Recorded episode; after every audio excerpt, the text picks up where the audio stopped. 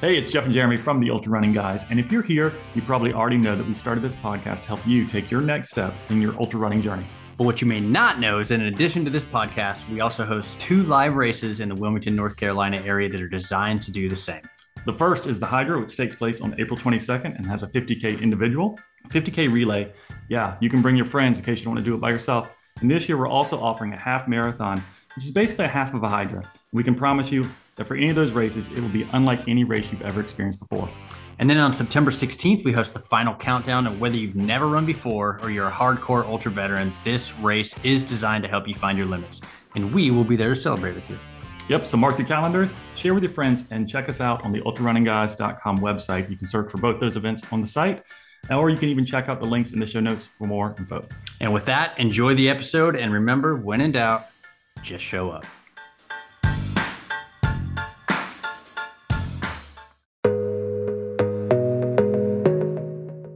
I looked at Ashley and Ned and while we were in the hospital and I just said, you know, I've got my why. I said they'll they'll have to drag me off this course, right?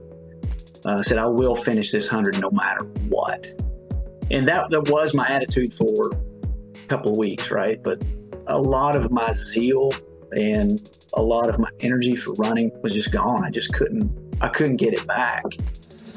So then I started to worry about, you know, is this the the right thing to do?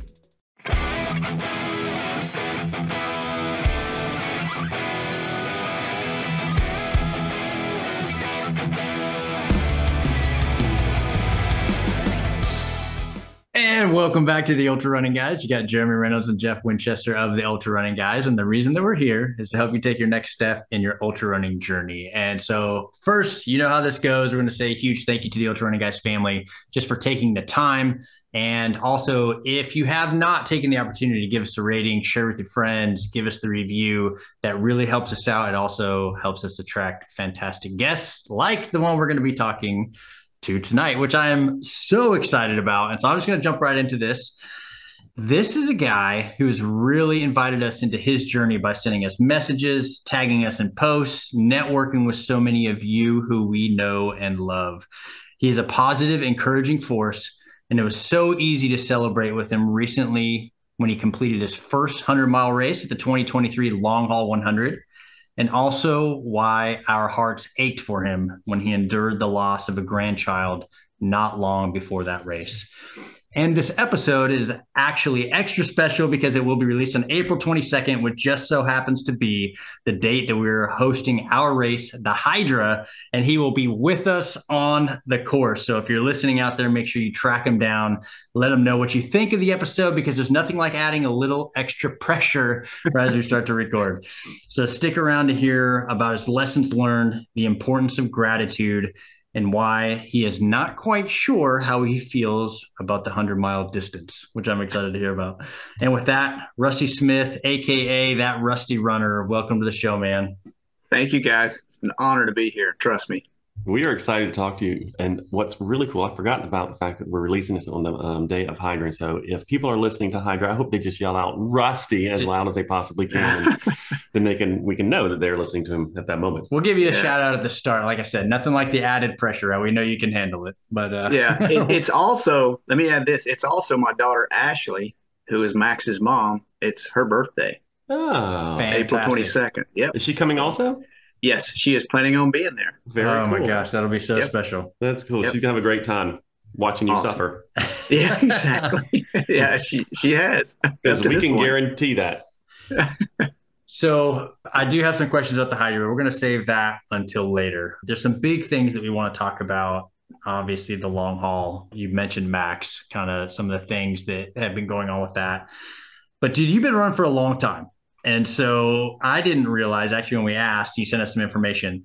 You've run close to 400 races. I think one of my favorite to hear about is going to be your first, based off of the notes that I saw. So tell us about that first race and uh, the special bonding moment you had with your father. Yeah, yeah. So I was in ninth grade, so it was a long time ago. There was a local race in, in North Carolina, in Western North Carolina, where I grew up.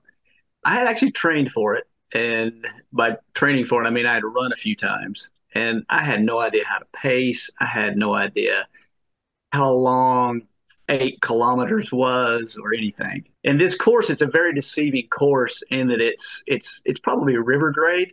And on the way out, the first two and a half miles is all downhill. And if you're in a car, you can't even tell, right? But when you turn and you come back, it was an out and back course. It was all uphill.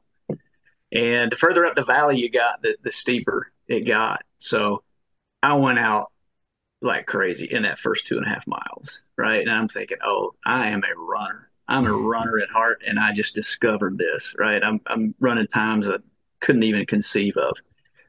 And then I turn and head on the way back, and it gets harder and harder and harder. Mm-hmm. And then I get about a half mile from the finish, and my sister's running alongside, and she's screaming at me, "Let's go, let's go!" And I'm just I'm taking air in every orifice I possibly can, just trying to get to the finish line. Okay, so I get to the finish line, and get this, okay. These were races in the late 70s, early 80s, and these finish line people. I'm in ninth grade. I go across the finish line. They hand me a Gatorade in one hand and a beer in the other. Okay. it's Western North Carolina. it's Western North Carolina. Exactly. So I drink both as I'm going down the down the chute, right? I get to the end of the chute and I walk over where my dad is standing and my, my dad says, Hey, how was it? And I just looked at him and just puked all over his feet, right? so that's how you that's how I answered it was just by puking on his shoes. When I when I read that, like you sent me the notes, I think you even responded. I was like, all I had to do is read like the first two sentences, and I knew this was going to be a fun conversation, right? Because just kicking it off that way. And so it's interesting. So we're going to talk to you. one of the next things I want to talk about. So Western North Carolina, like we talked to Canyon Woodward, a couple people from out there. We talk about Eastern North Carolina, it being pancake flat. Western North Carolina is not like that. I've been through Maggie Valley, which I think is where that that race yep. is. You're yep. talking mountains, you're talking trails out near the Appalachian Trail. However, some of the different places you've lived, Florida, and then you went to Colorado, you actually told us you avoided the trails for a long time. Yep. Actually swore off marathons, which tell me about I do want to know that. Why did you decide to swear off marathons? Okay. Yep. Marathons hurt. Okay. I agree. they really do.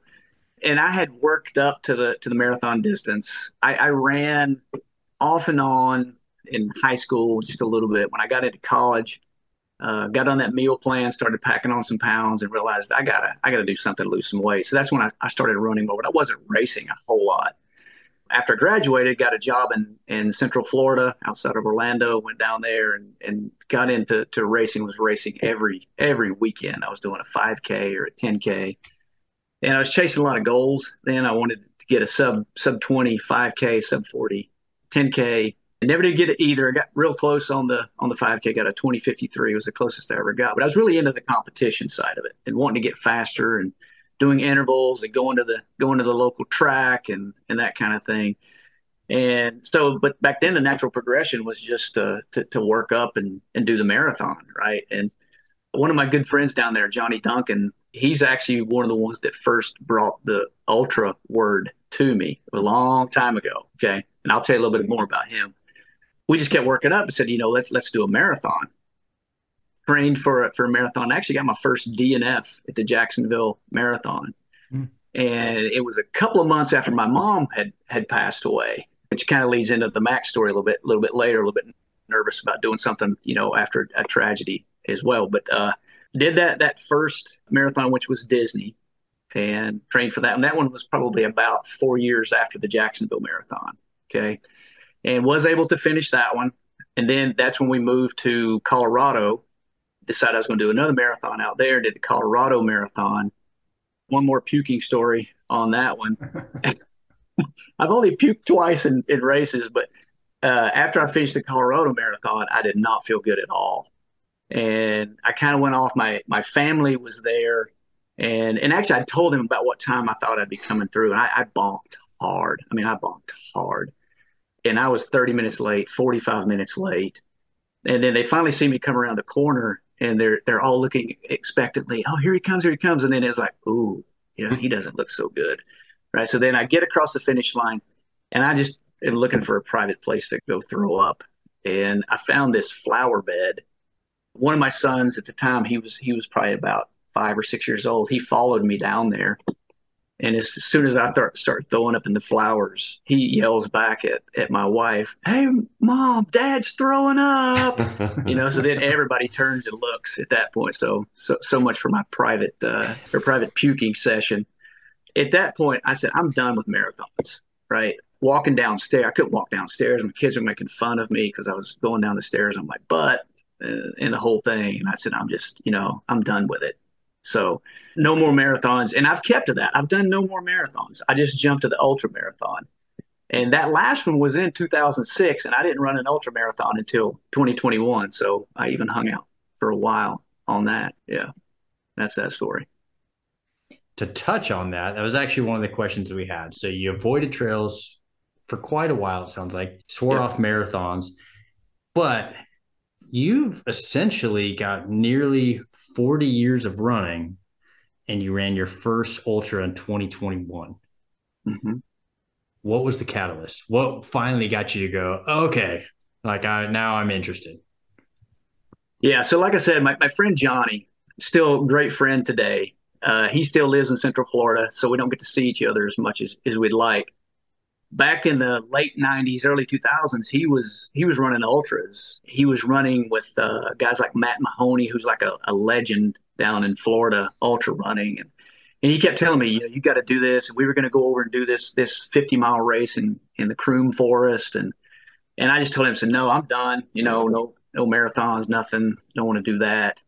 And just kind of gave him the heisman and said nope not interested not interested. So so then fast forward to around 2019, there were really three things that propelled me into to, to running ultras and realizing that I could run ultras.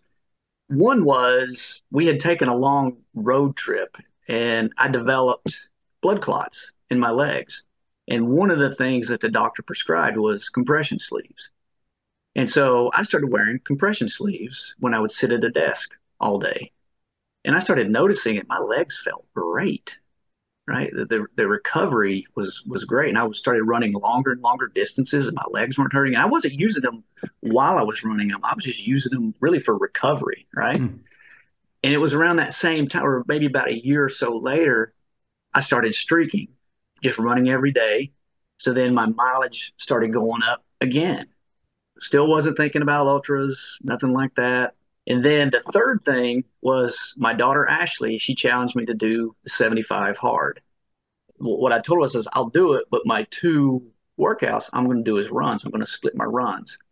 So I started splitting my runs morning and evening. And next thing you know, I was running 40, 50, 60 miles a week and, you know, felt really good. And then I started thinking about ultras and I started looking at base mileage for what people had. And I said, you know, I think I've got enough base mileage to complete an ultra. Uh, I started looking into it, and I wanted my first one to be in in Florida because Florida is really where I fell in love with trails. Even though I didn't do a whole lot of trail running down there, there was one race in January that Johnny and I used to do together in the Wekiva State Park. So just started searching around, got on, found the UltraSignup, started looking around, and saw a cool video called Jack's 50K, and looked like it supported a great cause and said, "Yeah, that's the one I'm going to go do." So that was the those were the things that that got me into it. Now, my friend Johnny, to kind of circle back to him, he's been injured and can't run long distances right now. Hmm. I felt really bad calling him up and telling him, "Hey, I'm going to go do an ultra," and and he was okay because doing the 50k, but he he was pretty upset when I did the 50 miler because that was the one that we were supposed to do together. So we're still planning on doing it together. If he can get get recovered and get healed up and get some some mileage, we're going to do that Croom race. I'm saving that one for him. So since 2021, when you started, you completed five 50Ks, one 50 miler, and now you've done the 100 miler. So for someone who avoided longer distances for a long time, clearly uh, it's something that you're enjoying. What keeps you coming back about ultra running? That's a great question. It's the challenge is part of it. Uh, but I think it's more that, that was a big thing in the beginning. I think now it's more of the journey mm. and being out there, running through the woods, looking for food. He's foraging. So true. Yeah. yeah, and and I'm an engineer, so I like I like problem solving, Hmm. and there's a lot of problem solving within ultra running. I like the training that that leads to it. I just I enjoy running a lot, um, that and that's part of why I run streak as well because I just enjoy that. It's very hard to explain to people who don't run ultras, but when when I think about an ultra and it's over, and I'm um, thinking about the event itself, I always long to go back to the part where I was suffering the most, and I don't know why. And it's hard for me to explain that unless you've done it. But if I think back on every every one of my races, long haul was a little bit different, but I can remember that point where maybe I didn't want to leave that aid station, that last aid station, but I did, or where the trail was so muddy I could barely stay upright. Those are the places that I long to go back to, and it's really hard to explain. But I also long to get back there and get to that to that point as well. Yeah, I, I, I connect a little bit with that. I think the idea there is that there's a longing to be at that point, not so much because I want to experience that low so, so much as I want to experience getting through that low and what I accomplished by the fact that I remember not wanting to get out of that aid station. I remember not wanting to do the next thing. And yet somehow, some way I did, you know, and I think that's the connecting piece for me is that I remember the lows more. They tend to stand out only because I got through those lows. Um, and, and I think that's why they mean more to me. I- I think that, you know, today, I think our culture values comfort a lot and we seek comfort. But I also think that that's one of the things that probably keeps us from being happy is seeking that comfort all the time. I think that's that's one of the big obstacles being happy and even true joy, right? Uh, For a long time, I think that's one thing ultras has taught me the difference between happy and joy, right? joy is being okay regardless of your circumstances, right? Happiness has a lot to do with your circumstances because when I'm in an ultra, I'm usually not very happy, right? But I can be I can be joyous when I'm in there. I can can be enjoying the company, you know, the trail running community, which is just awesome. You know, being in nature, that kind of thing. But I may not be happy, but I feel good on the inside. And and that's carried over into my into the other part of my life about okay now i understand the difference between happiness and joy. And it's not being a slave to your circumstances right? And and just looking beyond your circumstances. I've learned a lot from ultras. There's no doubt. There's so many parallels to, to real life One of the things that jumps out, we've talked about, it's been a theme over and over. You know, you said, hey, you're an engineer, you enjoy the problem solving. Might be some people listening that are new to this going, well, what do you mean problem solve? Right. You have a plan, you go execute your plan, you either make it or you don't. Right. But I think the more we talk to people that are experienced doing this, that's just part of the game. It's, and so the fact that you are drawn to that, and it's like, okay, hey, I got to figure this out instead of, you know, like some of us can get derailed of, oh my gosh, what is happening? How am I going to deal with this? Mhm. I think that's a, a, a huge plus for your personality type. But the other piece is I, I want to know because I am the same way. I look, I love being able to look back and see the moments that I came through. But I will tell you that every time I'm back there, I freaking hate it to the point now where it's actually we talked about this with Eric Giesler. It's hard almost sometimes to think about going back in because I'm like, oh god, it's gonna suck so bad, right? So yes, I look forward to overcoming. That's been some of the highest points of my life. But when you're there, if you think back, when you're there, are you like me going, what was I thinking? Like, why did I ever look forward to this? Or oh, do Oh, you actually find some joy in the moment?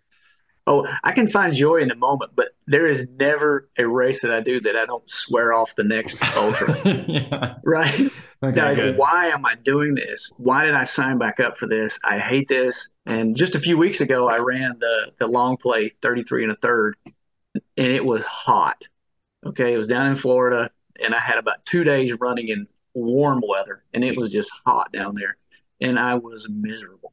I was making promises to myself that I'm not going to keep, which was I'm not doing a 50 miler, I'm not doing a 100 miler, I'm not doing any of this, right? And as soon as it was over, you know, I don't tell my wife that that I, that I swear off of them, but even after it was over, I'm, I'm thinking to myself, I'm not doing this again. I'm not doing this again. Okay, good. Well, that that makes me feel better. yeah. a day or two days later, I'm looking for the next one. Well, I think you saw the video of uh, running is stupid, the the ultra tennis guys. Yeah, um, yeah, I love that. I'm still laughing about I was that. like, forget this. This is so dumb. Why are we the ultra running guys? But um, and I mean, I was half joking at the time, but that's really I know I can feel that so much that moment. And the other thing that really stands true when I look at, and I think I'm relating to what you're saying, is uh, in fact, Eric Geisler put it, and he was talking about just kind of being humble, but he said, I never felt more human, and that was the word that he hmm. used. Mm. Um, I never felt more human than when I was breaking down during a race, right? And yeah. so I think there's this thing that even in the moment it sucks so bad, but it's true that I don't think there's many things out there that can make you feel more alive. And without mm-hmm. the downside, you can't have the good stuff. You know, without sadness at some point in your life, you don't know what joy and happiness really feels like. And I think it's that being able to face it and then feel the opposite positive part that's like, okay, I made it through. For me, when I look back, I wonder how many alive. people though that have never run one when they hear you say that think i don't understand how that how that makes sense. And it's true. That's why i i think he said from the beginning it's hard to explain to somebody you know like why. But I, I mean i think i think you feel alive when you're in it and as you get out of it. You know what i mean? I think it's that full experience because when you get to that point that you're breaking down and everything if you drop out or quit or just i'll say it, if you give up you will not experience that feeling of alive that you're talking about it, it's almost like you have to go through the full emotion of the of the pit and then the high. I, I still feel alive. Like with my DNFs, I can look back and go, "Oh, like that sucked. Right. I felt alive. Right. right. But, but you're right. I didn't get the payoff of the high, and and the high is not a high when I'm in. No. I'm not saying it's like it's not like a eureka moment. I'm saying you're right. going to still suck and it's going to be horrible, but you're going to come out of it. You're like, ah, yeah, we're moving. We're still moving. Well, yeah. yeah. I mean, we joke that it's like you know, it must be what women go through with childbirth, right? Like, oh my gosh, how did I ever put myself here? I hate this. And then it's like, oh, now I have this wonderful thing. Let's do it again. We're not qualified. Like, Didn't you remember? yeah, I'm not saying that I'm I'm on the same plane, but it's the one thing I can. All the moms that are listening are like, oh god, now they're trying to act like they know what childbirth is like. They're ridiculous. but moving on. Well, so let's go ahead and move on. We just talked about highs and lows, right? And first 100 mile race, we know that it took a lot to get through that race. And so I'm sure when you look at the accomplishment, there's got to be some pretty big highs there. We also mentioned, hey, you went into it going through some very personal things, right? You had a lot kind of weighing on your shoulders. But for the long haul itself, let's set up the race. Why did you choose that one in particular? Of all the hundreds you could have picked, tell us about it describe the course like you know put us there and then let's have a conversation about it. Yeah that's a great question. You know i kept hearing everyone in the ultra all i had done up to this point were, were 50 ks right? And i heard everyone in the ultra world say oh you got to do something scary you know? Do, do something scary. So i signed up for a 50 mile you know in the in the georgia mountains the, the georgia jewel and this is going to sound a little bit crazy but i'm going through that training and I take these words back when I got in the race, but it wasn't as scary as it was when I started training for it. Mm. So I started thinking, all right, should I should I do this hundred? And I was feeling a little bit of this age thing that I've got to like, okay, how many more years do I have to do a hundred? Right? Because honestly, looking back at it, I, maybe I jumped to the hundred a little too quickly. Not sure. Uh, I was able to finish it, but it was still in the back of my mind the Georgia Jewel was in September, and in July I signed up for long haul. And again, it was I was looking for an easier one, right? And I thought, okay, flat, you know, not not a bunch of hills. Uh, it was a Western States qualifier. I've got a, a, really strong connection to the Florida ultra running community. I'd heard so many good things about it.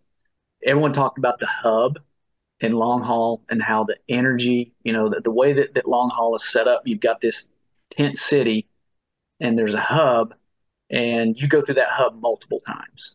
They've got a new course for for next year, but this year it's 10 loops. They're not really loops, but they're 10 out and backs. Mm. Okay. Three spurs, I should say. Three, you go out spur one, out and back, out and back spur two, out and back spur three. That's that's one loop. Okay. And you do 10 of those. Mm. The funny thing is, is the one running route I don't like are out and backs. And I told my wife that about this course. She goes, "Why did you sign up for this?" I'm like, "I really don't know, to be honest with you." I really like that that hub, that tent city. You're, you're passing through that because every time you come back from one of those spurs, you go through tent city and through the hub. Okay, and so that was one of the reasons that I chose it. I'm not sure if I mentioned it, it's it was a Western States qualifier as well. So those were the main reasons that uh, that I did, and it was in January. That timing seemed pretty good after doing Georgia Jewel in September. So yeah, those are the reasons that I chose that one. You know, we've run a couple hundred milers between the Yeti, which is like only three thousand feet of gain, the Homestead, which is eight thousand feet of gain. Uh, as you know, listening to what a lot of people are doing, right? Those are pretty low key. And a lot of times people think, hey, nice and flat, that's going to make it easier. I'm interested to hear running a flat race. Did that cause you any problems, or did it? Were you happy with the choice of a flat race? It absolutely caused me problems. In fact, I think that's how I ended up breaking my run streak. Um, I think all that repetitive motion of being flat, because this was about a thousand feet of gain yeah. over a hundred miles, right? So it was flat and I think all that that repetitive repetitiveness through that whole thing, I, it really jacked up my my foot really bad. I thought I had a stress fracture. I really thought I had a stress fracture. It did not hurt at all during the race. I had some knee hmm. issues. My knee swelled up just a little. My left knee swelled up just a little bit, and it was really stiff uh, starting around seventy or eighty miles. But I had no foot pain. That evening after the race, the top of my foot, left foot, started hurting really bad by the next day, I couldn't even, I could barely walk. And I thought for sure I had a, a stress fracture. And I think it was just because it was flat. You, have heard it before. There are no easy hundreds. Right. And the, I think the flat brings a whole new element of tough to it as well. So, yeah. There was one little spot where you went, you ran up on this berm, and, and I actually looked forward to that coming off spur two and coming off spur three, you, you kind of went up that, that, little berm, and I looked so forward. Going down, not so much, but coming up, it I enjoyed it. I, I, like that idea of the hub, but it makes me hesitant because of the number of times you're coming back to that hub where everybody is. That's a lot of aid station hanging out time. It's 30 times to quit too. Yeah, yeah it's a lot coming back to home base. Yeah. Yeah, it's interesting. It depends. Like I actually like out and backs because it feels like a cut off halfway. Like mm-hmm. if I do a four mile loop versus a four mile out and back, and I've done like backyards, both formats, and the out and back mentally is easier for me to go, oh, made it halfway, turn around versus yep. like, oh, I'm two miles through a four mile loop. I don't know. So I think it depends on what you like. I like being able to chop it down smaller. But to that point, if you're in a low spot, now you have the opportunity. I'm just curious, like when when you do a loop if, and it's four miles, if you get to mile two and it's a loop, do you see yourself going up in numbers still versus an out and back where you're now going down in numbers? I'm just curious what your brain does with. The yeah. I don't know. It's the it's the I think it's just the physical act of like literally turning around, uh-huh. like mentally. It's like oh, like hey, starting again. Like, but I don't know that I think oh I'm on mile two, mile three, or if I have mile two to go or one to go. Right. I, I try after I forget what guest it was. It was like I made the mistake of starting to count down. You know. Oh. Yeah, see, to me, if it's, I hate out and backs because I'm always looking forward to get to the turnaround spot and like, oh, I'm never gonna get there. That's why I'd rather do a loop, just continue moving. Yeah, but yeah, I think it's I I do think that it's important point for people listening that may not they may think flat equals easy. Hmm. And we're so used to running flat that when people come out and you're going to see at the Hydra, uh, people will say that is pretty flat, even though for us it feels like a little bit of terrain. I won't say elevation, but it feels like terrain. But you don't realize just how hard it can be on those, like you said, the repetition, hitting those same muscles without any variation. And so if you're listening and you're looking at stuff, don't just assume that flat equals easy. It has its no. own set of challenges. That's um, correct. Yep. Well said. But all right, man. So here's the deal. Like I, I kind of started to get into 100 mile race can be stressful enough on its own, right? It's not an easy thing to do, but you had a lot going on. And so do you mind, let's kick it off. Just why don't you take a minute and just share with everybody that's listening about your grandson, Max? My daughter, Ashley, she was pregnant with Max perfect pregnancy. Everything was good right up to to delivery. I mean, he was he was kicking at the beginning. Everything was good, and then it was just a freak accident with the with the cord, and no other way to to look at it. And it happened very very quickly. Um, so it was a shock to everyone. You know, just just devastated devastated us all. You know, because all that that joy and that expectation was coming. You know, was just just uh, you know ripped away pretty pretty quickly. So, um, so yeah, very very difficult, very difficult times. Just two days after Thanksgiving. It was on November 26th. Yeah, very very close to the long haul, and and and so yeah, just a very very tough time. I'm sure, and I don't want to you know push too much on that. I don't think we need to, but just to understand that, man, I can't pretend to understand or to say I know kind of what you and your family went through but I can try to put myself in the situation in terms of thinking, okay, this happens. I have a hundred mile race in X number of weeks, essentially, right? Um, so I, w- I would imagine that you had to kind of do some thinking there. Why did you ultimately decide to continue, or did you ever consider not running the hundred at that point? Oh yeah, I, I considered not. I, I wasn't sure what the right thing to do was. Right. I mean, when everything first happened, even in the hospital, you know, I, I, walked up to Ashley and her husband Ned, and I, I always always have to have a why, right? And, and is my why big enough? Because that'll get me through some of the low points in a race, right? And when I did the Georgia Jewel, I wondered, is my why big enough? And then I really was worried, even even prior to to what what happened with Max. I was worried about did I have a big enough why for the hundred? And I looked at Ashley and Ned, and while we were in the hospital, and I just said, you know, I've got my why. I said they'll they'll have to drag me off this course, right? Uh, I said I will finish this hundred no matter what, and that that was my attitude for a couple of weeks, right? But a lot of my zeal and a lot of my energy for running was just gone. I just couldn't I couldn't get it back. So then I started to worry about, you know, is this the the right thing to do? And and and I also worried about you know, running can be selfish, and and I worried about, you know, what what is the rest of the family? What are they thinking if I continue with this? So th- there was a lot of doubt on whether I should should continue on this.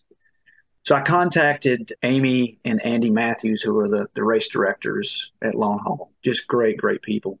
Explained the situation, and I told them, I says, I realize this is late. Uh, I said I'm going to attempt a long run this weekend, and I after that long run, I want to make a decision on whether to do this. Would you guys be okay with that? And, and they replied back immediately and said, Hey, don't worry about it. Said you can have up until like January 2nd or January 3rd to decide. The race was on January 14th.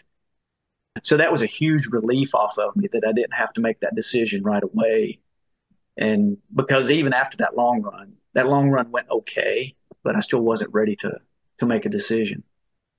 There were just several things that kind of happened, you know, whether they were were signs or or what, but they were just kind of pointing toward telling me, yeah, go ahead, go ahead and do this. Right. During the Georgia Jewel, I had met a guy named Josh, and this is a is a pretty cool story. He was running the Georgia Jewel 100, which started well before the, the 50 miler. We're coming in, and it's like there's like three miles to go, and we just happen upon each other and just start talking. And in those three miles, I learned more about him than people I've worked with for five years, right? I mean, it just flowed. You, you guys have probably, you oh, know, yeah. felt that, you know, that sensation when you're just out there and you just, you're on the trail and you just kind of pour your heart out with stuff. And we're just talking back and forth. Find out he's from Florida. Found out he was signed up for long haul. I was signed up for long haul. And, and mind you, this is all before Max, right? We finished the race together, crossed the finish line together, kind of did some high fives. And then he says, Hey, I'll get in touch with you. You know, I'm in my 50s, he's in his 30s. It was dark. I couldn't have picked him out of a lineup. The next day, if we'd went to the same restaurant, I wouldn't have been able to recognize him, right? But but I knew him. I knew him.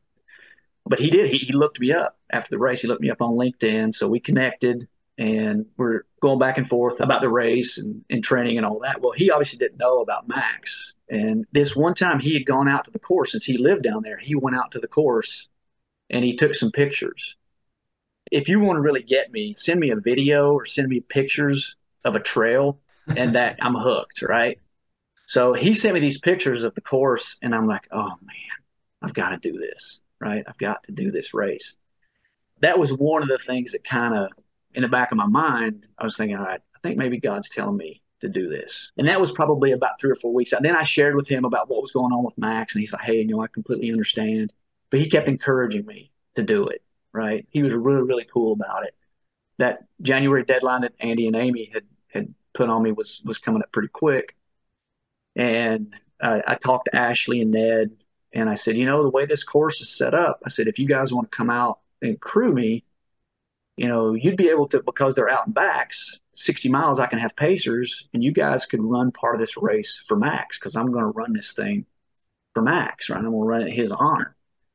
So it seemed like kind of a cool thing. And then Ashley was kind of, she's kind of cool, but she's still, you know, very postpartum and, and all that, but still she could run a little bit. Plus by then I was just power walking a lot anyway.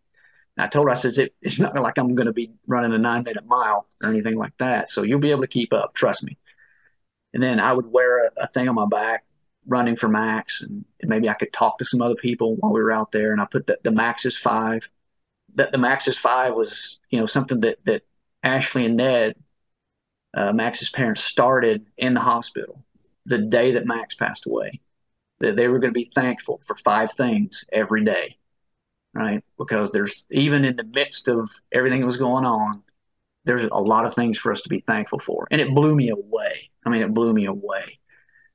And that that Max's five has kind of taken on, kind of got a life of its own in in some respects. And you guys have done a great job. You guys put that that meant so much to Ashley and Ned when you guys put that on your Instagram and hey, just five things you're, you're thankful for. You guys will hashtag Max's five. Now I use that hashtag a lot, and I really got that from you guys. So I, I appreciate that. But yes, Sid, we're just gonna we're gonna do this thing for Max. And my wife had had privately asked me. She said, "You okay if you if you DNF?" I said, "I'll be disappointed if I can't make it 52 miles because that's the furthest I'd ever run, and I'd be pretty disappointed." I'd be also disappointed if I couldn't get past 59. And 59 is kind of a special number. Max was five pounds, nine ounces when he was born. So Ashley had asked me to to run 5.9 miles for Max. And so I've done that. I still do that to this day every once in a while. Some people on Strava started asking me, Hey, what are all these 5.9s you're doing? And then, you know, a bunch of people on Strava did some 5.9s for Max. And and and things like that. So that was that was really cool. But then I thought, you know, it'd be good if I could get to 59. And so I told my wife, I said, yeah, if I can get beyond 59, if I have DNF, I'll be okay. I'll be okay. So, but privately, I'm thinking I got to finish this thing. But anyway, I, I, did think I'd be okay, but I did. I was serious about getting that 50, that 59 miles. I, I just appreciate you saying everything you said. I think when you started off by saying initially how you felt, and the sacrifice that we make as ultra runners, like with our time and our family, like they, they know that we're always off running and everything. And just wrestling with the idea that your family's going through so much and figuring out, is this the right thing for me to do at this time is a reality that I think everybody who runs ultras, particularly who does training for ultras, is faced with. You know, if something goes on in their lives, it feels selfish and yet it's not always intended to be you know i mean? It's it's one of those things that uh, sometimes you run because it's your own personal way of escaping and, and working through issues and, and challenges and stuff that are going on. But i think that conflict that you felt and that tension of, of what would the family think and all that that's real. I think that is very real that ultra runners and runners in general that that experience go through. I, I just i think it's very common. I connected with thinking like wow yeah, that would be just a weird dynamic to kind of mm-hmm. work through, right? Because it, I'm sure there's the feeling of, oh, I need to be sensitive, but also here's this, here's how I would cope. Mm-hmm. But do the, the concept of Max's five, like, and so admittedly, you know, uh, because, and, and tell me if I'm right or wrong, but I don't think you had shared publicly uh, about Max, and I may be wrong about this until the long haul post. Am I wrong about that? Had you shared? Uh, let's it? see. Uh, that's correct. Yeah, long haul post would have been the first time that I shared it publicly. Yes. So that was the first time I remember seeing the buckle, and it's it, it started off with like, "This is a tough one for me" or something like yeah, that, right? Yeah. And I'm used to we're all used to reading the recap, right? And you're like, oh, here's the goods. Like, let's read the recap. But obviously, what what I read there was so different. It's like, oh wow, here's this story that's been unfolding that culminated on a trail mm-hmm.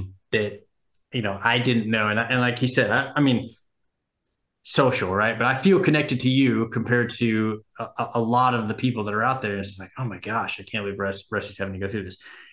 And then when I read Max's Five and you see the pictures and all that, I was like, oh, it's so incredible to take because there's a responsibility, right?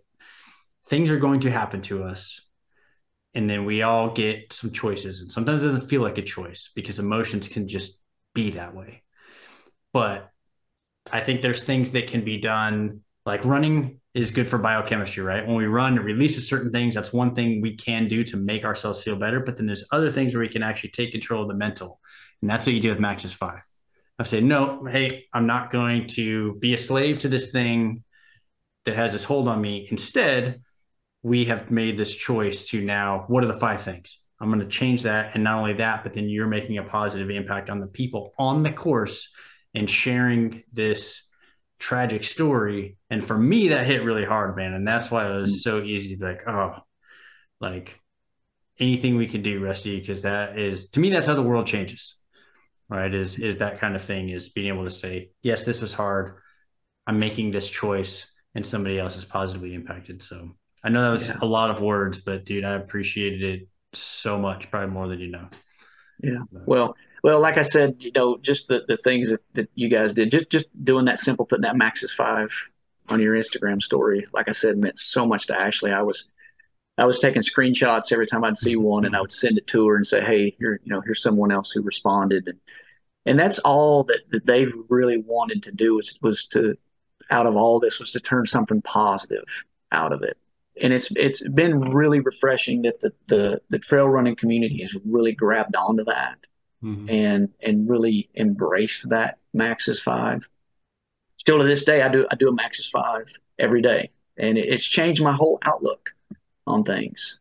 Yeah, the world's crappy, and a lot of things go go wrong, but there's a lot of good. There's a lot of things to be thankful for, and we as trail runners have so much to be thankful for. You know, it's you hear it all the time, but we get to do this, right? We don't have to do it. We get to do it, but we're we're out in nature daytime, nighttime, you know, just connecting with it. And, and there's so much, our, our bodies are so strong. I mean, our bodies are wonderful. I mean, I can't believe, you know, at my age, my body allows me to do things that, that I wouldn't have dreamed of, of it doing 20 years ago.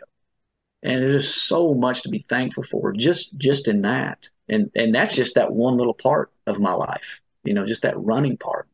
So yeah, it's been a total perspective change for me. So here's the interesting thing about that is that when you're in a low point in a race in general, um, one of the things that you should always figure out how to do is a method or a way to reframe what you're thinking and to come up with a strategy on how I'm going to get myself out of this mental funk. Because when I'm in that spot, all I do is I see the negative, I see the, the, the down side of things. And one of the things that you can do is you can frame that moment to take appreciation or gratitude, if you will, for what's going on around you. The fact that you're sitting at mile 70 or 64 or 25 in a, in a race and things are hard right now, but you're doing something that you didn't think you could do before and you're here, you know, and it's beginning to reframe the way you see that experience. And, and Max's five is a strategy, to be honest with you, that people can do and how they can see their lives differently. And if they're in a race and they're like, I don't know what I'm supposed to do when I'm in a low point well, there, I heard about this thing called Max's Five. Well, maybe I can start trying to figure out how to be grateful about one, two, three, four, or five things. Yeah. And by the time I've started processing something outside of my suffering, I'm up and out. Yeah. And I'll, I'll tell you, the, the Max's Five flows so much easier for me on the trail. You know, when I when I start out and and I just say, all right, let's just start thinking about some things I'm thankful for. I mean, they're bam, bam, bam, you know when i'm at work not so much right? It's hard it's hard to come up with with three things that i'm thankful for sometimes right? But when i'm on that trail and then like you said if if you get that mindset then when you are in a race and you are at that low point you know because when i did when i did long play after long haul that was one of the things that i, I used that strategy because it, it was hot out there and i was suffering. But it was like all right let's kick the max's five in let's talk about the things that we're thankful for and let's concentrate on mm-hmm. those. And, And the cool thing was, you know, when I was at uh, Long Play, another lady ran up behind me and, and asked me about who's Max. Started sharing the, the story. She had a very similar story. Mm-hmm. I told her, you know, we, we ran together for just a little bit, but I told her, I said, uh, in this race, mile seven and mile 14 are for Sebastian, you know, which was, was her son, you know, but we, we made that, that connection, you know, right away. I mean, it was, it's like a, a divine appointment, right? That we ran across each other on the trail out there. Cool moment. It's so neat. Well, and remind me when we're closing now, I'll try to do it again, but call to action you know, everybody listening, uh, I would highly recommend the Max's 5. And if you would like to tag us, tag Rusty, we'll make sure it's in the notes, but it's that underscore Rusty underscore runner. And do that hashtag Max's 5. I'm sure, Rusty, you would probably love to see some people sharing that. We would love to pass it along and, and do that. So, or run 5.9 yeah, Strava. Run five point yeah, nine. Run five point nine. Yeah. Um, but either way, whether you tag us or not, do the exercise. Come up with the five things. Gratitude. I think gratitude can change so much. So well, even like Rusty said, do it while you're working in this place you, you struggle doing it. Because if you can do it in a place you hate, then you can do it when you're suffering in That's exactly right. That's exactly awesome. right. Yep. So we got some questions about long haul, but there's also a couple things I want to get to as well. So we talked about kind of the showing up. We talked about the weight on your shoulders, some of the things, the thoughts that you had going into it. But the bottom line is you still had to put 100 miles on your legs, right? And so, so it was a heck of a day. And I do know you had some low points. So I, I, I do want to touch on just a couple, but mile 30, I'm going to see if you relate to this, but I think one of the things that is surprising to a lot of people is that we envision that the hard stuff's going to come later I know for me, mile 25 to 35 at this point, I don't even freak out about it anymore. I just know 25 to 35, I'm going to have this period where it's going to suck for a bit and then it's going to get better. And it sounds like mile 30 was a struggle for you. Tell us about that moment, kind of what happened and, and how you got through it. Yeah. Yeah. So I was a little surprised. Jeff, I, I use your blog. Don't be surprised mm-hmm. by the pain. I think about that in every race, right? I do. That's one of the things that, that gets me through. But but still, it always catches me off guard. I'm not going to mm-hmm. lie. And then in this one, it was like, why are you here so early? Right. right? And all I kept thinking was, okay, you feel this bad. You have 70 miles to go. And and I was doing my best not to think about, you know, I wasn't counting up or counting down miles. I'm just running spurs. I'm not thinking about mileage at this point, nothing. And but then when that hit, you know, I'm obviously looking, okay, well, I'm 30 miles in. This is this is not good to get through that low point, I just had to keep moving forward. Mm-hmm. That was the thing, you know. And in most of my races, it's it's just get to the next aid station. I try not to look at the entire race distance or, or anything. It's just get to the next aid station. This one was a little different in that the aid stations, I really didn't even think about them as much. It was just get get through this spur, you know. In fact, when I'd talked to Ned prior to the race, you know, he was crewing me and, and Ashley too. I said, if things start going south, just talk me into doing one more spur. Just tell me to, you know, just get through another spur. That's kind of what I did. That low point was I just kept going and and it honestly didn't last too long. I think it was it was kind of a fleeting thing, but it, it was at the time it was very overwhelming to think that I had 70 miles to go. I've never even run that before, and my legs are hurting this bad. I was concerned, but I got through it and you know, it wasn't that that big of a deal looking back on it at the time. No thoughts of quitting or anything, but but I was like, okay, if this is what it feels like now, how are we gonna get through this other seventy? So, so worst feeling ever. So, and I appreciate the, the, the, reference to the blog on being surprised, you know, by suffering and everything. Um, I, I, think that, I mean, I do appreciate it. It is something that sticks out to me a lot. And I think about it a, a lot actually still to this day about like, why has this happened to us? Why are we shocked? But I think one thing that that stands out to me, and, and I'm curious on your side, did you did you spend time coming up with how long it was going to take you to get to mile 20, mile 30, mile 40, mile 50? Did you have some sort of pacing strategy? And then because I find when this the surprising that things hurt so soon, I start comparing it to what my pace should have been when I was mm-hmm. comfortable in my house coming up with my pacing strategy. Yeah. So did you have yeah. one? Is that kind of what played into this first low? I did. Yeah. I had a it wasn't really an A, B, and a C, but I did map out different paces mm-hmm. of what I would be on. And I had given that to Ned and said, you know, this is about when I'll get here. This is about when I'll get to this this mileage and this mileage and this mileage, right? And I told him, I said, I fully expect to be ahead of schedule, you know, in the early part, but it's going to start slipping as we. And that's exactly what happened. I mean, I went from the A column to the D column pretty quickly, the second half of the race. But yeah, I did have that, and and I was ahead of schedule, and that was one of the things that I used. Right? It's it's like okay, you can slow down just a little bit, and you're still ahead of schedule on where you are. And and I was using the four two. Um, I'd listened mm-hmm. to previous podcasts that you guys had had, the husband and wife, and so I'd gone into it with the four two, and did that from the very beginning. And and I think it, it served me well. I need to I need to do more of that. I think more practice with that. I'd practiced it some in my training. I think I need a little bit more practice with that. So so what the four two is is it's a four minute run, two minute walk that um, Jeff and Katie Wilson talked about on our podcast yep. a while back, and how they run their hundreds in sub twenty four. Um, and it's a run walk strategy. And so uh, yep. if you if you know that you're not going to run for 100 straight miles and you're planning on walking, then one strategy is to come at it with a run walk approach. And four two is is a common one, and there's a lot of other ones that people use too. But yeah, you do have to practice it. Yeah, because your yeah. body's not used to the starting and stopping when you have to employ something like that. Yeah, exactly. Yeah. A lot of people at long haul were using some sort of an interval. You know, yeah. you could hear you could hear beeps going off all day long, all night long. And and I think going into it, I'd read, you know, for a for a flat hundred, you need to have that. You know, if you're if you're doing a, a mountainous hundred, there's places where you have to walk. Right. right. But there's not. You just you're especially early in the race, that temptation and a flat one is just oh, I feel great let's just keep running. So you had to have that. So I went into it with that that mindset that I was going to walk, and it was tough to walk in the early early miles. Right? Did you did you start with the run walk? I did. Yeah, awesome. I ran I ran the I ran the first mile just so I keep my streak intact because my type A ness tells me, well, if you if you run walk the whole thing, did you really run that first mile? So, so I. I ran the first mile and then I did the four two. Then that means you didn't run ninety nine miles. Right. Yeah, that's correct. Right, that's correct. So, I mean, with that logic, you only you only did a you supposedly ran one mile of a hundred mile race. So yeah, that's, walked that's, the rest of the time. Yeah, that makes me feel terrible. It's because it's bad logic. yeah. yeah, it is.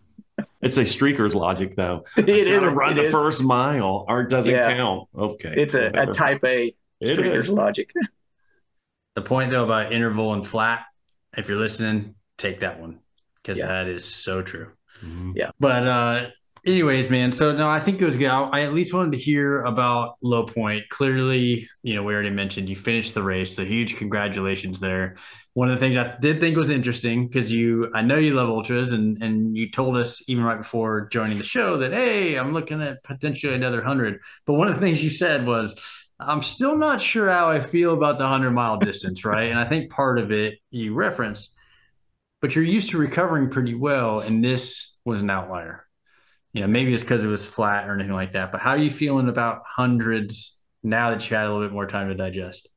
Oh, I'm coming. I'm coming back around, but it's taking a while. Yeah. It really is.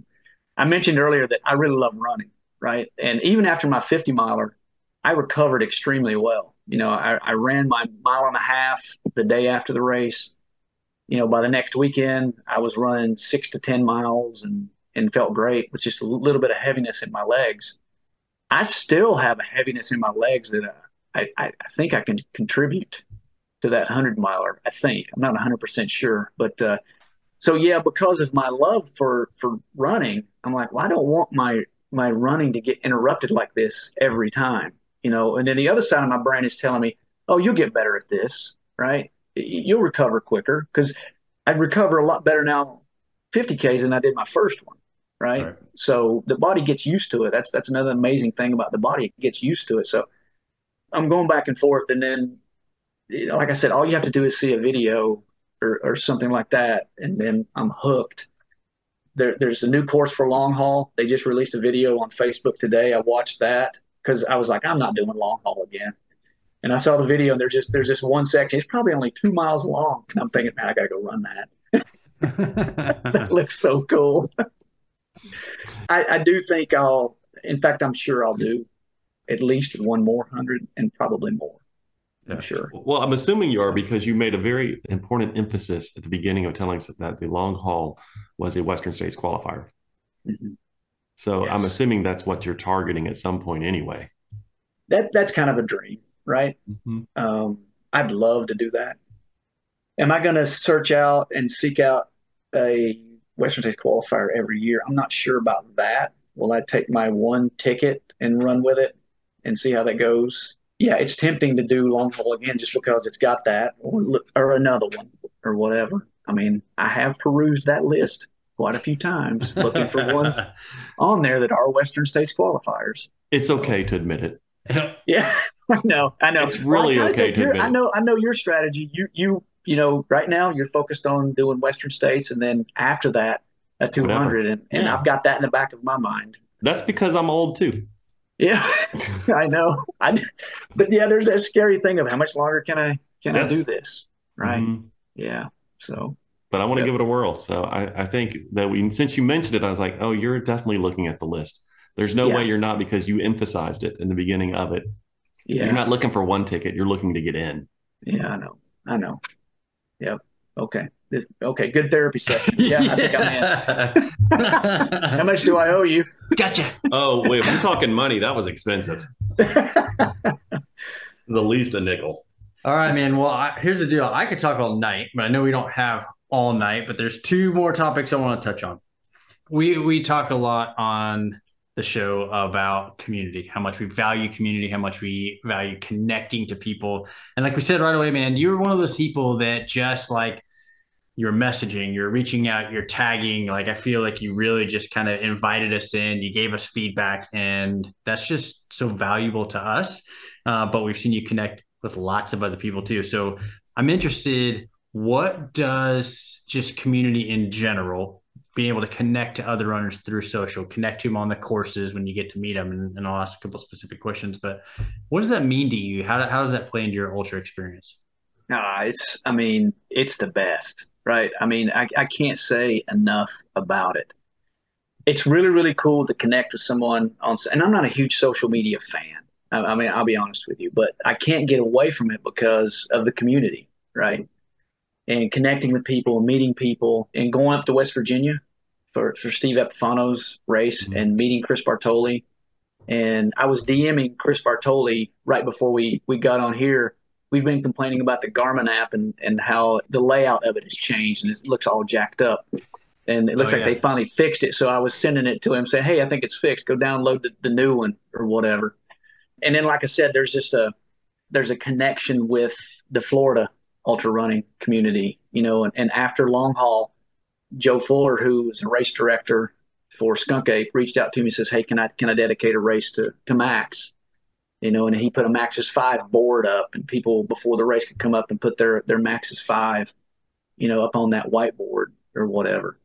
So the the community is so cool, and it's really really cool when you connect on social media and then you, you meet them. And I mean, we're going to talk about the here in a minute. But I mean, that's one of the reasons I'm coming. I'm going to connect it with you guys. I want to meet you guys. There's no better way to meet you guys than to come come do your race, right? That's really why I'm going to be there.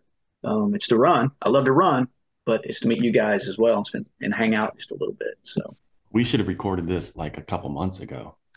yeah. Then we could have used that It's like as the best free hiking commercial ever. right? Oh my god!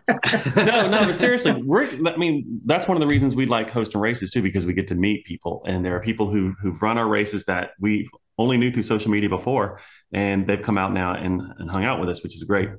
But I, like you, I'm going to be running. So I'm going to be running the Zion 100K in a few weeks. I think it's like three from now, and I have already heard of several people that are going to be out at the race, and I'm stoked because I've never met them in person. And like Mhm. we're like social media fanboys of one another, and I've never Yep. met them. And it's going to be cool just to be able to you know take a picture with them, um, just say hi and get to know them Yep. Face to face. And that never would have happened without doing not just because we do a podcast, but like utilizing social media for good. It can have benefits, right? It can. And um, you know, my wife's like, I don't know if it does. I'm like, well, it doesn't in some ways, but in other ways, I'm going to go to a race and meet people that I know, that I feel like I know. Um, and if without having social media and things like that, I would have gone to this race and not known anyone. I would have I maybe would have met people on the trail, but since I like to run alone, I wouldn't have talked to them. And so um, I'm now going to be able to talk to people differently because I kind of already know who's going to be there, which is cool. Yeah. Yep. I agree. Well, and the funny thing about socials is, you know, I mean, rightfully so, they kind of get a bad rap because mm. there are plenty of not so great things that go on. And, but I'm telling you what, the world could be burning down. And I'm not going to know by looking at my social feed because it is running, running, running. Right. So, um, unless it's a, unless it's a trail that's been on fire, like we talked well, about in this true. episode, right? That's, that's, that's literally burning. I may find out about it because right. it's probably, uh, you know, the Cocodona just got right. got, right. The course got changed like it did for Steve. Yeah, but, um, yeah. I, I would say if, if I can, you know, one other thing about that that community was, you know, I mentioned that that guy Josh that I met at Georgia yeah. Jewel. You know, when we were at, at Long Haul, he, he he's a lot faster than I am. He, he took off like a shot. He was a full lap ahead of me. But when we saw each other, he said, "Hey, I'm going to catch up. We're going to we're going to run together." And it was so cool. We ended up running the last probably 30 miles together talked about everything but weather and sports, right? Which is the, the normal things that you talk about, you know, at a superficial level. And laughed a lot. You know, Ned ended up out there with us on, you know, a couple of those of those laps and and I mean it was just really cool, you know, laughing about Squirrel's Nut Butter and salty britches and and all those kinds of things. And you know, and and I, I look back on it and I wonder would I have finished that race if it wasn't for Josh and for Ned and for Ashley. You know, my wife and my younger daughter showed up. You know, it was a huge boost. Everything that Ned and Ashley did, it was cold that night. You know, it was cold for running, but it was super cold for crewing. Right. For them to hang out all night like they did, you know, and Ned did fantastic. He this was the first ultra he'd ever he'd ever seen. And he did a fantastic job, you know, crewing me and what do you need and that kind of thing. But again that community and, and meeting Josh at that other race and then you know spending another 30 40 miles running together long special special memories for sure that's awesome yeah i'm hoping ned's going to sign up for hydra also yeah bring ned put him on the course poor ned he's like i don't want to yeah. run i just want to crew he won't yeah he won't trust me he, he loves crewing but he will not run so come on ned Come on. yeah. Come on. Well, I'll tell you, man, we heard so many good things oh, yeah. after the Robin Ames. And so I'll, I'll, give a plug, you know, the Robin Ames Foundation, Steve Epifano, and that whole crew that puts on that trail series. But you went out, you ran, and then I think you essentially volunteered, you know, after the fact. And we heard so many good things about you, mm-hmm. uh, your character, just what a pleasure you were to be around, which checks. It was like, uh, that checks, checks, you know, based off of what we know from him, you know, about him. Thanks. But I think for everybody listening too, because there are people that do different things. Some people prefer to be solo. I would highly recommend though, engage, mm-hmm. connect, because you're to your point, there's nothing better than showing up seeing friends. And uh, we got it's going to be cool.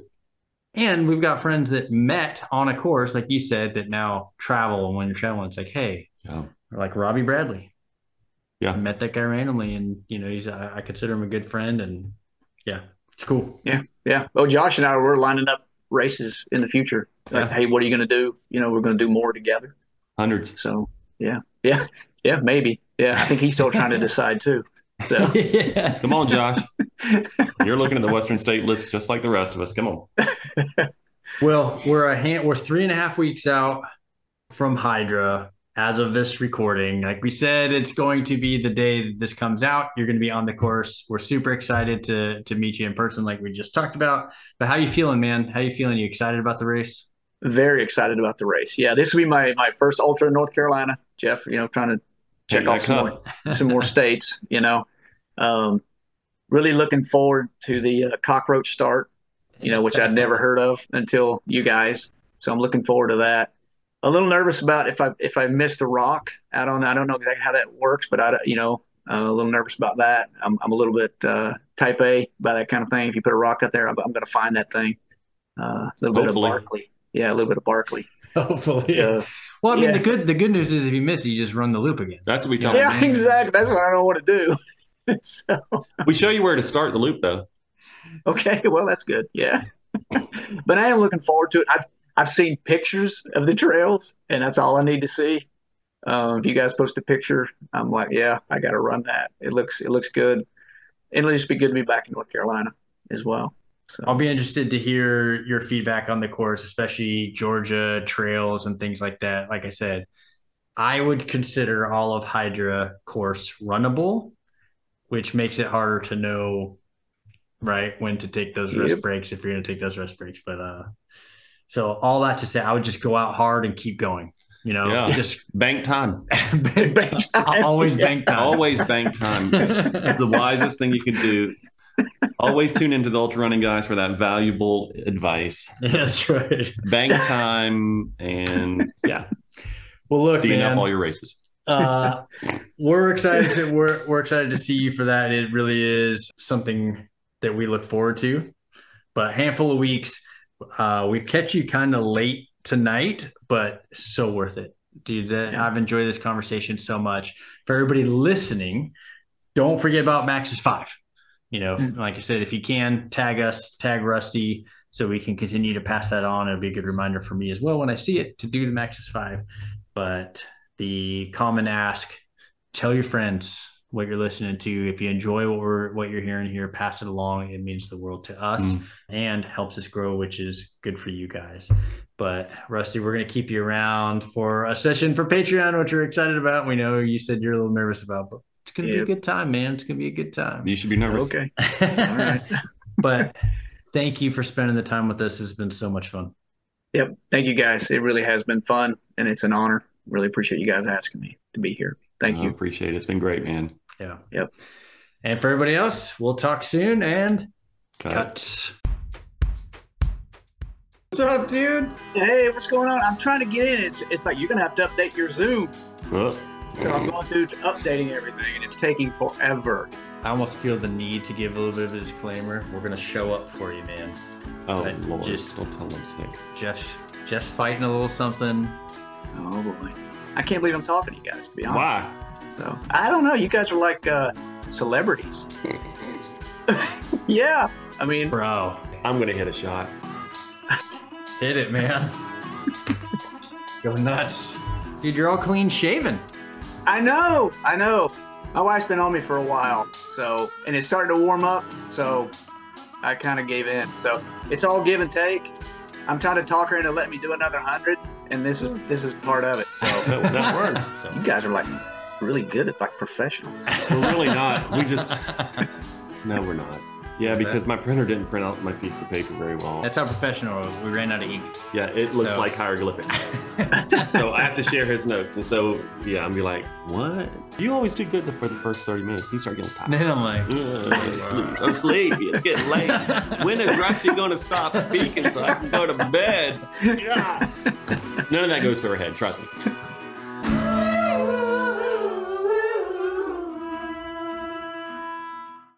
Guess what, Rusty? What? That just made a blooper reel. All right, listen, thank you so much. We recognize the fact that you are probably just hanging on just for a couple more minutes as you're finishing up your run. But really, we do want to give you a huge thank you for the constant support that you've shown us. We hear you and we feel you. And the best way for us to continue to grow is for you to share us with your friends. Tell them what you put in your ears when you're out there on a long run. Hit the like button, leave us a comment, um, leave a review, and give us some direct feedback on what you like about the show and also what you don't like. We're here to improve and do it for you. And it really means the world. And listen, if you would like to support financially, you can connect with us on Patreon at patreon.com slash the ultra running guys, or you can use the support link in the show notes. Any and all support goes directly back into growing the show and helping us get better at what we love to do, which is to serve all of you. And with that, finish up that run, get cleaned up, and just show up. Clean. Clean.